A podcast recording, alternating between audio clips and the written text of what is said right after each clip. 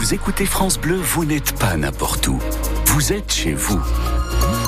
France Bleu, au cœur de nos régions, de nos villes, de nos villages. France Bleu Roussillon, ici, on parle d'ici. Nous sommes mercredi, c'est le 14 février. Aujourd'hui, la Saint-Valentin, bien sûr. 7h30 sur France Bleu Roussillon. On peut laisser le manteau au placard. Shannon Marini, c'est une journée de printemps qui nous attend. Oui, déjà 13 degrés au réveil à Perpignan, 13 à Tuire, 9 à Saint-Paul de Fenouillet. Rina nous dit qu'il fait 11 degrés à Bagnouls sur le Facebook de France Bleu Roussillon. Et euh, dans l'après-midi, on va atteindre la barre des 20 degrés à Serré. Sorède, le ciel sera voilé sur tous les PO selon Météo France.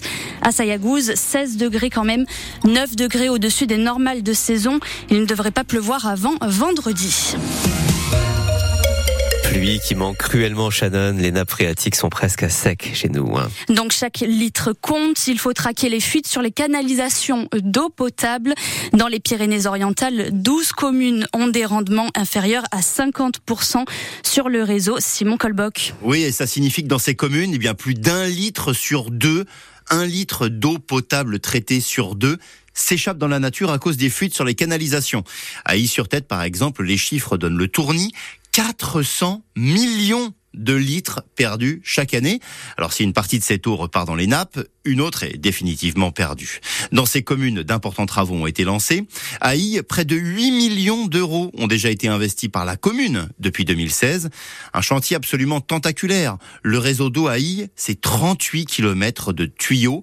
La moitié date des années 60. Alors 10 km de ce vieux réseau a déjà été changé, hein, surtout dans le centre ancien.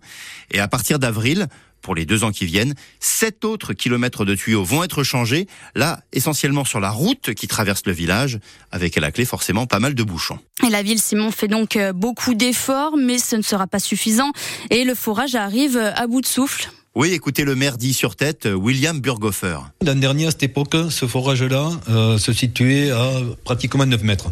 Aujourd'hui, il se situe à 2,95 mètres, sachant qu'à partir de 2,40 mètres, on ne peut plus pomper. Heureusement, heureusement que nous avons euh, un forage dans le Pliocène, mais avec euh, des volumes à ne pas dépasser. Mais ce qu'il faut surtout, c'est qu'il pleuve. William Burghofer compte demander des dérogations pour euh, puiser cette année davantage que prévu dans le Pliocène, ces nappes les plus profondes. Le maire croise les doigts.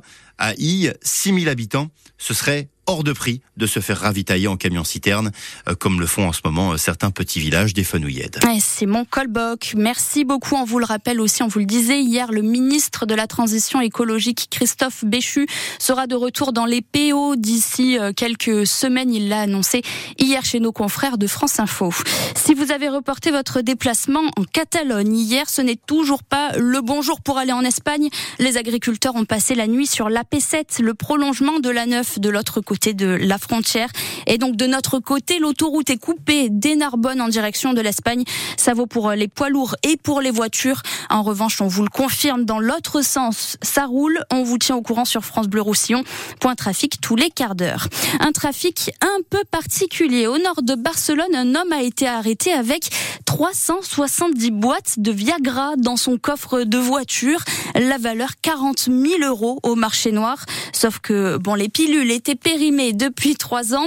L'homme dit travailler dans un laboratoire et transporter les boîtes pour les détruire, ce qui s'est avéré faux. 7h34 sur France Bleu Roussillon. Le rugby à 13, Shannon, la reprise des Dragons catalans samedi. Avec le premier match de la saison de Super League et une nouveauté, la création de l'association Drax Anime pour coordonner les 16 groupes de supporters et faire monter l'ambiance au stade Gilbert Brutus.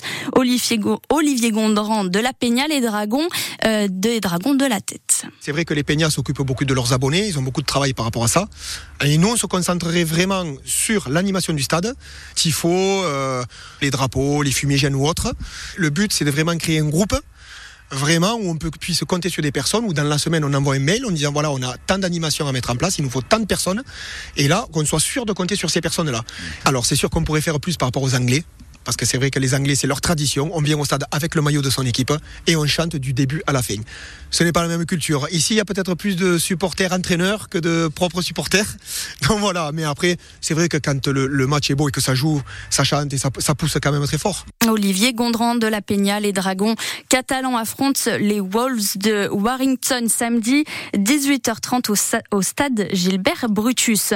Et puis une mauvaise nouvelle, Sébastien, l'un de nos deux candidats catalans à Colanta s'est fait éliminer hier soir pour la première de l'émission de TF1 et Steve a dû partir.